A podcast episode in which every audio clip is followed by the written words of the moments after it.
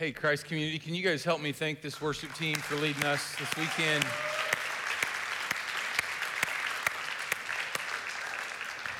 It's so good. Um, welcome, those of you guys who are here in this room, those of you who are online, those of you in the family room.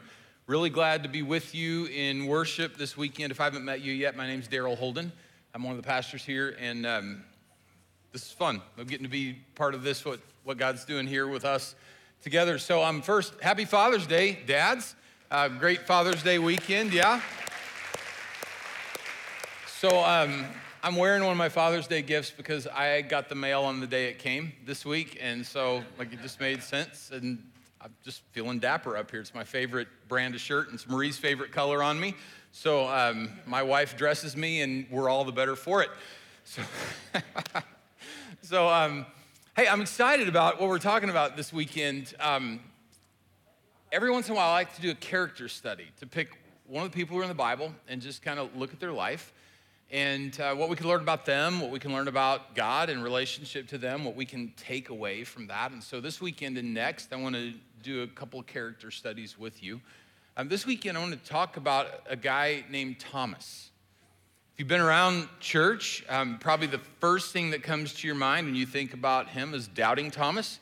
He was given that nickname. I've talked to several people about the message this weekend. When I said, Hey, I'm going to talk about Thomas, all of them replied back to me, Doubting Thomas. And like, yeah, you, you grew up in church. So, um, me too. And that's what he's been to me for all these years.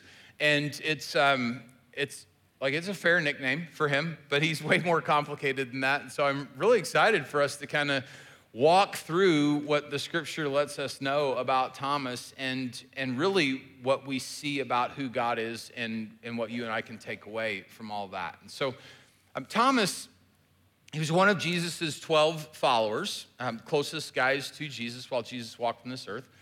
Um, we'll read in a couple of places we're going to read. The Bible says about him, it says Thomas, who is also called Didymus.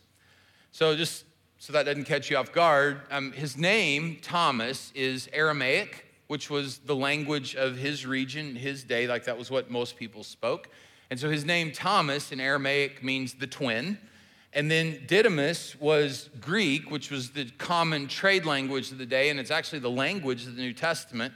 And Didymus in Greek means a twin. So evidently he was a twin. And what I've been trying to figure out, and I can't, like, what they name the other one? You know, so like, there's my dad joke of the of the afternoon. Um, so, so Thomas is this guy that we, we don't get a whole lot about him in the scriptures, but the Gospel of John really lets us know the most, and he makes his appearance in three sections of the Gospel of John, other than the list, of the names of the apostles. And two of those sections happen really close to Jesus' crucifixion. And then the third one happens right after Jesus has raised from the dead. And so I want to just kind of walk us through those scriptures, those sections of the scripture, and point out a couple of things as we go through that. And then I want to end with some things that about Thomas, about Jesus, and about us. So if you're following along with me in the Bible, starting in um, the Gospel of John, chapter 11. So, what's going on here in these verses I'm going to read here in just a minute? Um, Jesus and his disciples have been ministering in this region of the nation of Israel called, uh, called Judea. And Jesus, as part of his ministry, I mean, he is, he's ministering to people, he's healing, doing miraculous things, he's teaching, and he is engaging with the religious leaders. And when Jesus engages with the religious leaders, he's, he always pokes them because they were hypocrites. They led people astray. They laid burdens on people and did not help them find their way to God in any way. And so Jesus had been He'd been poking these religious leaders in Judea, which included the capital city of Jerusalem. So he'd been poking these guys to the point where they actually picked up stones to stone him, meaning they were going to throw rocks at him until he was dead. So, like, that's, that's the anger that stirred up in them because of who Jesus is, what he was doing, and what he was pointing out in their lives. And so, so these religious leaders had gotten angry to the point where they were ready to throw rocks at Jesus until he was dead. And Jesus and his disciples withdrew from that place. They went across the Jordan River to a different spot, and they were, they were just kind of hanging out in this different spot. And word comes to Jesus that one of his friends who lives back in Judea, a guy named Lazarus, is sick. So this is Gospel of John, chapter 11, starting in verse 5. Jesus loved Martha and her sister and Lazarus. So Lazarus is Mary and Martha, they're brother and sisters. So Jesus loved them. When he heard that Lazarus was sick, he stayed where he was two more days. And then he said to his disciples, Let's go back to Judea. But, Rabbi, they said, a short while ago, the Jews there tried to stone you, and yet you're going back. And that sets up this really cool conversation that Jesus has with his disciples about who he is and what ministry looks like and about obedience to our Heavenly Father. And the gist of that whole little cool conversation wound up, yeah, we're going back to Judea where a short while ago they wanted to stone me. So, verse 16, then Thomas, also known as Didymus, said to the rest of the disciples, Let us also go that we may die with him. So, so this is a guy that we know is doubting Thomas, if you've been around church, but this is, this is the first serious interaction where his, his conviction shows up in the scriptures and just in my Bible underneath that, that we may die with him statement, I mean, just guts and commitment. Like he was, he was all in for Jesus and for this band of guys that they'd been traveling, ministering together for a couple years at this point. I mean, his, his level of this is, yep, last when we left there, they had rocks in their hands and we're going back, so we got to go back with him. And whatever happens to him is going to happen to us. And so, so Thomas is this guy, he's got just, he's just this gutsy dude that has commitment. So that's really the first, that's the first thing we see about him. Second thing is just a couple pages over. This is in John chapter 14. And this is right before Jesus goes to the cross. So Jesus is in, it's the upper room. And this little section of the Gospel of John, it's, it's in chapters 13 through 16, which is known as the Upper Room Discourse. Kind of like the Sermon on the Mount is known as the Sermon on the Mount. This is the Upper Room Discourse, and this is a very important section of Scripture. Jesus is, he knows he's headed to the cross, and what he's saying in this little bit is of first importance for his followers. And so he is, he is communicating important spiritual truth to this, this group of, of disciples who are with him in this upper room as they celebrate Passover together. And so Jesus is, he's, he's letting them know some things, and it is definitely causing fear, consternation, anxiety in their hearts as he's communicating with them. So, starting in chapter 14, this is what Jesus says to his, to his guys whose hearts are troubled. He said, Don't let your hearts be troubled. You believe in God believe also in me. My Father's house has many rooms, and if that were not so, would I have told you that I'm going there to prepare a place for you? And if I go and prepare a place for you, I will come back and take you to be with me, that you also may be where I am. You know the way to the place where I'm going. So it's this spiritually significant moment and I'm, I'm betting like the, the room is sort of like it is right now. We're, we're just kind of listening. And, and it's just this, just this moment. in Thomas jumps in. Thomas said to him, Lord, we don't know where you're going. So how can we know the way? And it's, it's a great question. And he's he's asking a question. If you read back into chapter 13, it's scriptures are clear. I mean, like the, the Apostle John, who's writing this gospel and was in that room, he kind of lets us know that none of us really knew what, like we didn't, we couldn't understand what Jesus was saying. Like it just, it hadn't, like the dots had not connected for us yet. The Spirit hadn't come. Like we, we didn't, we didn't get it. And Jesus is, is talking to them about, you know where I'm going, you know the way where I'm going, and, and don't be worried about all this. And everybody's just kind of shaking their head at him like they know what he's talking about. I don't know how you are. Like if you're sitting in a classroom listening to a teacher, and and sometimes like I know how I am. I if it doesn't matter if I don't have any clue about what's going on, I'm going to sit there and shake my head yes, like I know what's going on, and then hopefully in a little bit I'll be able to catch up and figure out what we're talking about.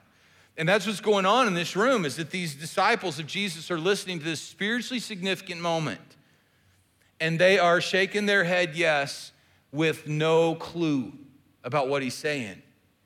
And Thomas asks the question that everybody wants the answer to. And he just says, Jesus, we don't, we don't even know where you're going. How can we know the way to there? We don't even know where you're going. And I'm so thankful that he asked this question because what comes next is this beautiful, clear, poetic, redemptive statement. This, this is one of those Bible verses that we teach our kids, that we hang on to, that if somebody's scratching their head trying to figure out who Jesus is and what difference he can make in their life, this little answer to Thomas's question is the one that we point at. Jesus answered Thomas's question. He says, I am the way, truth, and the life. No one comes to the Father except through me. And I'm so grateful that he asked that question because if Thomas doesn't ask the question, I don't know that we have this statement. But he was willing in that moment where it was just where it was silent and it was hushed and it was intense to just raise his hand and admit like, "Hey, I don't I don't get this. I don't understand this. We don't know what's happening here. Can you help us?" hear Jesus.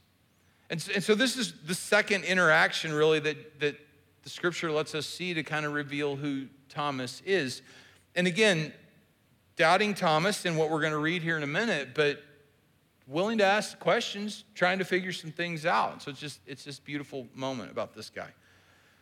Then the third major little vignette we get in Thomas where he's a he's a main figure is after Jesus has he has resurrected from the dead.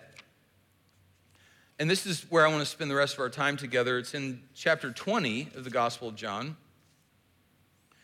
starting in verse 21, starting verse 19. So, um, Jesus has risen from the dead. Like it was resurrection morning, and this is resurrection evening. So, on the evening that first day of the week, when the disciples were together, the doors locked for fear of the Jewish leaders. Jesus came and stood among them and he said, Peace be with you. After he'd said this, he showed him his hands and his side. The disciples were overjoyed when they saw the Lord. And again, Jesus said, Peace be with you. As the Father has sent me, I'm sending you. And with that, he breathed on them and said, Receive the Holy Spirit. If you forgive anyone's sins, their sins are forgiven. And if you do not forgive them, they are not forgiven. And it's this, it's this incredible moment where, where the resurrected Jesus just walks into, like he just shows up in the room. Like, don't miss that, that the disciples are together and they have the doors locked because they're afraid of the people who just killed their leader. So they're, they're huddled up in this room in fear of what's going to happen. And Jesus just shows up in the room and he says, Peace be with you, because he just showed up in the room and he's got to settle that deal down. Peace be with you. And then he lets them discover that it's really him. Like, I'm not a ghost. This is, this is not a vision. This is not an apparition. Like, I'm, this is me, the resurrected Lord. See my hands? Like this is this is where they put the nails. See my side? This is where they pierced me with that spear. It here I am. And so there's this big celebration of, of the resurrection of Jesus. And, and then Jesus does this. He breathes on them and he says to them, Receive the Holy Spirit. And I don't know exactly what what that was or what was happening in that moment, but what he's what he is giving to them is this is this is a spiritual, deep, holy moment. he breathes on them and he says, Receive the Spirit. And then he tells them, he gives them this spiritual authority that if you forgive anybody's sins, their sins are forgiven. And if you don't forgive them, then they're not forgiven. And, and it is just this, this group of now 11 guys, these, these 11 disciples, there's 10 of them in the room at this point.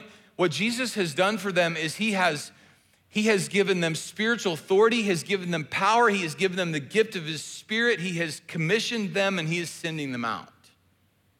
Okay, so, so that he shows up in the room and all of this happens. Now we keep reading just a little bit, verse 24. Now, Thomas, also known as Didymus, one of the 12, was not with the disciples when Jesus came. And we do not know where he was. We don't know if he was too scared to even lock himself in that room. We don't know if he was out getting dinner for the group of people who were there in that room. We don't know if he was at work. We don't know. Like, we just don't know.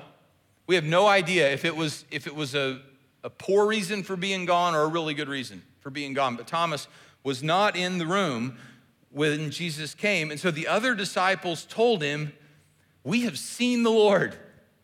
So there's this they're, they're celebrating, the 10 guys, because Judas Iscariot is gone now, and they're, they're celebrating what they have experienced and what they have received. We've seen the Lord. And Thomas did not get to see him. We've seen the Lord, and Thomas said to them, Unless I see the nail marks in his hands and put my fingers where the nails were and put my hand into his side, I will not believe. So so I, am going with doubting Thomas because that's at least what the American church has been saying for longer than I've been alive. But I think there's way more to it than this. I think he's mad. I think he missed out on something. I think he's frustrated. I think there's, I think there's something more going on than just, I can't believe in a resurrected Jesus. He, he walked with Jesus for three years.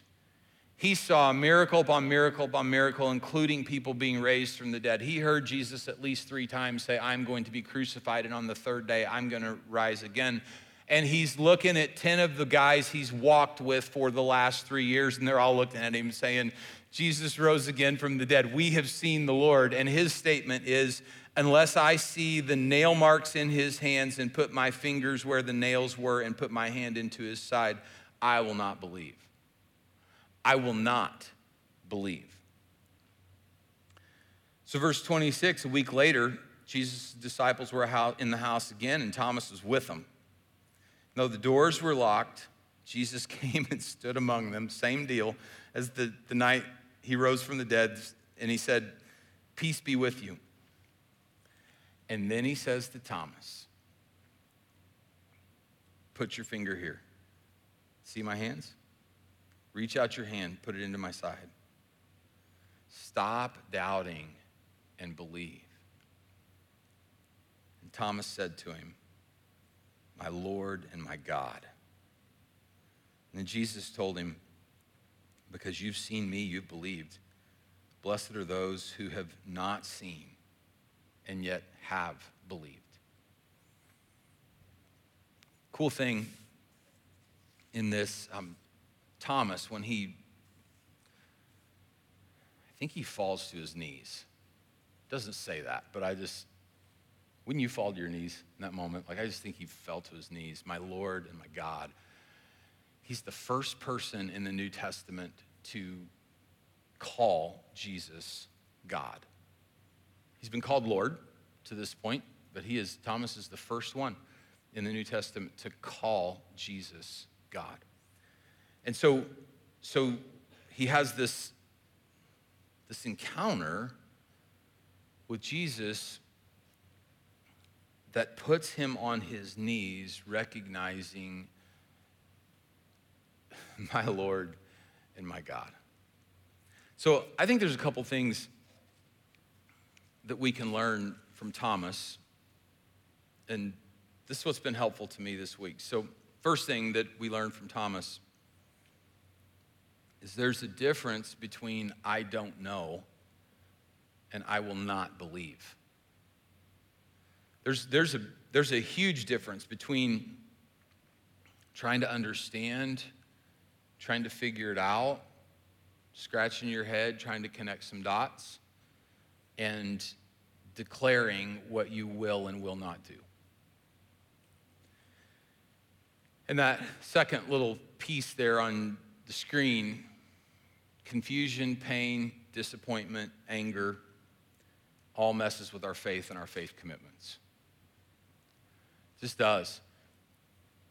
When, when we don't understand, when it doesn't make sense to us, when it is, like when God does something that we don't think we would have done if we were in his shoes, when, when he disappoints us, when he does something that makes us mad,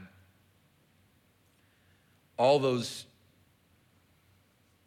you showed up to everybody else. Like, seriously, you walked in, you knew I wasn't in, you are God, you knew I wasn't in that room. You showed up to the room when the other 10 guys were there and I wasn't there. Why didn't I experience, like, why'd you do it that way? You know? Confusion, pain, disappointment, anger, it all messes with our faith and our faith commitments. And, and so I, again, I go back to doubting but kind of willful doubt. Like, yeah, okay, so, so unless Jesus shows up the way that I'm going to set the conditions on which I'll believe in him. So unless I unless I see his hands and touch those nail holes and see his side and put my hand like unless that happens, I'm not going to believe. So Thomas helps us kind of process those places where maybe God hasn't measured up to our expectations. And then there's a couple things about Jesus that are just amazing in this. The first thing about Jesus in this is grace. Grace. It's a week later, and Jesus just he recreates the scenario. He just, he just shows up in the room and everybody has the same reaction. And then Jesus looks right at Thomas. And Thomas set four conditions on which he would believe. And Jesus, in love and tenderness and grace, met those four conditions. It's like he was listening when Thomas said it.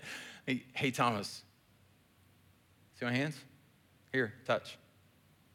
Aside, three, four. You want to touch it? just the grace that, that Jesus shows in that moment. He did not owe Thomas any of that.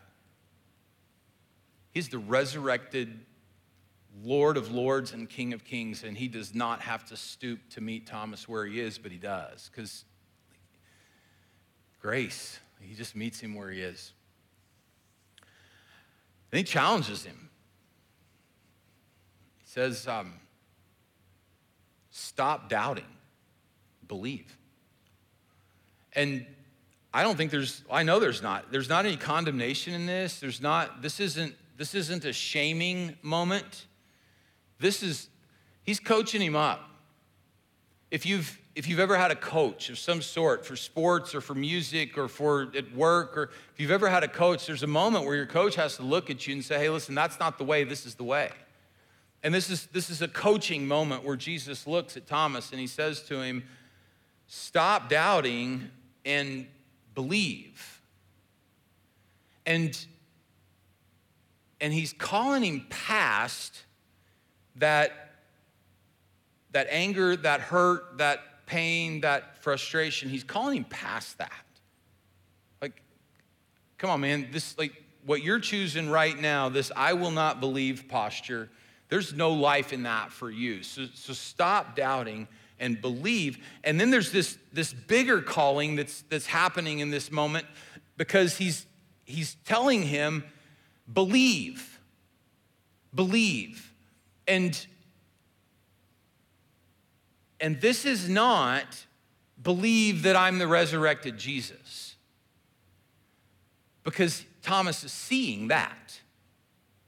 Right? So, so once you can see it, it's not faith anymore. And so Jesus has shown up and he's let Thomas see him and he's let Thomas touch him. And, And now he says to him, Believe. It's not believe that I'm the resurrected Lord. It's like, it's man, you got to believe. You, you are a person who, who you're struggling with some stuff and you're trying to understand and figure out, and then you got willful on me. But I got a future for you. And I'm calling you to be a person of faith. And I'm gonna send you, this is, this is awesome. I'm gonna, I'm gonna send you, I'm gonna send you to go call men and women, boys and girls, to believe in me as the resurrected Jesus, even though they've never seen me. I'm gonna give you a chance to go do what you couldn't do. So you gotta believe. You gotta believe. And so, so in this moment, Jesus has this moment of it's just, he ministers grace to him and he does not leave him in that spot. Like, just, it's so kind of Jesus to not leave him there with his arms crossed. He meets him where he is and he calls him up and he calls him forward into this thing. And so, so we learn a lot about Jesus, about who he is and, and how, he, how he meets us in these things. And so here's, I want to give you four things that I think you and I can take away from this. So, the first, for you, for me, I'll say it stop doubting and believe. A couple things going on in my life that I needed to hear that. Stop doubting and believe. And maybe you got some stuff going on in your life that you just you need to hear that that little sentence from the Lord. Maybe Maybe there's something in your life that is so big that you don't really, you're, just having a hard time believing that Jesus could, like that he could do that. Stop doubting about that and believe. There's no life in doubt. There's no, in willful doubt. There's no life in willful doubt. Maybe, maybe you have a you have a sin struggle. You got something going on in your life that just it seems to to dominate you. And, and you have not been convinced that walking in obedience to what the Lord has for you is better than saying yes to whatever that temptation is. Stop doubting, believe. That, that position of, I just I just can't see God being bigger than this. I just can't see God being better than this. I'm just, I'm going to just stay where I am. I just, just stop doubting and believe. Second thing, I think for us, Jesus says to Thomas, you, you're believing because you see something. You've, you've seen me, and you've, like, you're believing because we've been face to face. Blessed are the people who are going to believe but haven't seen. So I think you and I, especially, especially if you're if you're feeling the Lord kind of coaching you up a little bit on, on that stop doubting and believe, I, I think you could hear him say to you, blessings on you, because if you're a believer in Jesus, you haven't seen him. So all of us as believers in Jesus, we fall into that group who have believed without seeing, and Jesus pronounces blessing on us. And so I think we can, we can enjoy that blessing that our faith brings and, and let Him speak that blessing to you and speak that blessing over you. Enjoy the blessing that your faith, without seeing, believe, brings to you. Third one your floor is your floor, not your ceiling. I, couldn't find a better way to say this. So here's what I mean by this. So, so Thomas with his four conditions and his I will not believe statement. Low point. Like that is that is the floor his faith journey. Right? Because like, all right, let's go die with him. Wait a minute, Lord, I don't understand this. Can you flesh this out for us a little bit more? Um, I I will not believe. Like that's the floor of his faith journey. And what Jesus does for him is picks him up off the floor, stop doubting, believe, puts him in that first group of people. You will be my witnesses, Jerusalem, Judea, Samaria, the uttermost parts of the earth. and gives Thomas the responsibility of going and declaring the risen Jesus to people who would never see him. And so, what Jesus did for Thomas was he gave Thomas the chance to go call people to believe something that when he had the moment to believe it, he was the only one of Jesus' followers who had the moment to believe without seeing. When he had the moment to believe it, he failed. And he leaves Jerusalem after Pentecost to go to the uttermost parts of the earth to call people to do something that he himself, when he had the moment, could not and did not do. And the reason I say your floor is your floor, not your ceiling, is because there's this lie that so many of us believe that, that integrity or authenticity or something requires us to sit on the sidelines when, like, that somehow our worst moment is just like that's the best we could ask somebody else to come alongside of. And it's Father's Day and dads, you know, as we think about this, like your, your worst your worst moments are like that's not that's not what you're leading and calling your kids your family towards. That's your worst moment is not where your leadership like that's not the ceiling for your leadership. Your floor is your floor. It's it's not the ceiling. And so you and i it doesn't we've all failed we've all failed and if you have experienced the grace of jesus you have been picked up and you've been dusted off and you have been put back in the game and sent forward and just don't believe that lie that your floor is somehow your ceiling.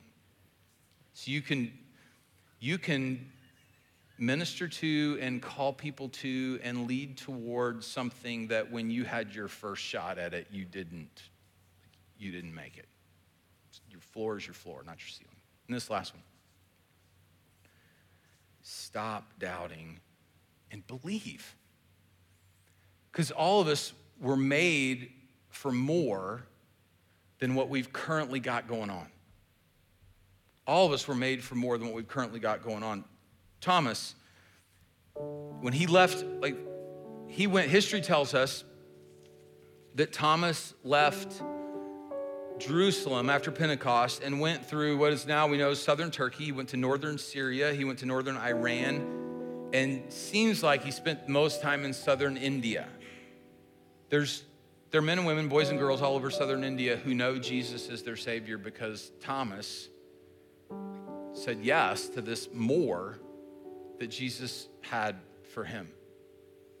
And history tells us, tradition tells us, he was martyred by being speared in the side for proclamation of the risen Jesus. So you and I have, there's more. There's more that the Lord has for you. If you'll, if you'll stop doubting that somebody like you could have experience, lead into, go toward whatever it is on your heart, somebody like you could totally do that because the same Spirit of God that dwelled and empowered a guy like Thomas lives inside of you. You're a believer in Jesus. The Bible tells us you're a priest of God Most High. God, the Holy Spirit lives in you. If you believe that, if you believe that, you could live to live into and experience this more. So I'm going to pray for you, pray for us, and then just have this moment band's going to lead us in worship, and this is really just a chance for you, whatever, whatever that looks like for you today, to stop doubting and to believe. So, Father, we we are here in in grace. That you would meet us where we are and call us to where you have for us to go, where purpose and meaning joy, hope, life can be found. We want that. Thing that holds all of us back. Sometimes that is just hard to it's hard to say yes to. It's hard to believe that you that you have that for us or that we're mad at you right now or their life that if we turned loose, said yes to you, life would actually be better. It's hard to believe. So, so in these next few minutes, pray that you would convince us and that we would hear you say, stop doubting, whatever it is we're doubting, and believe whatever it is you want us to believe so that we can walk into what you have for us.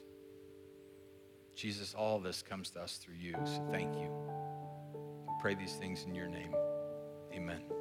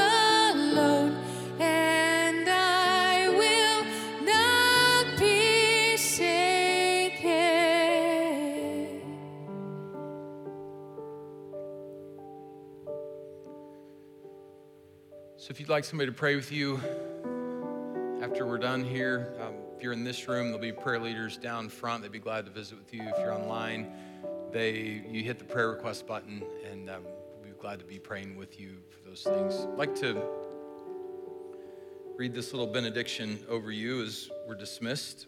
May the grace of the Lord Jesus Christ, the love of God, the fellowship of the Holy Spirit be with you all.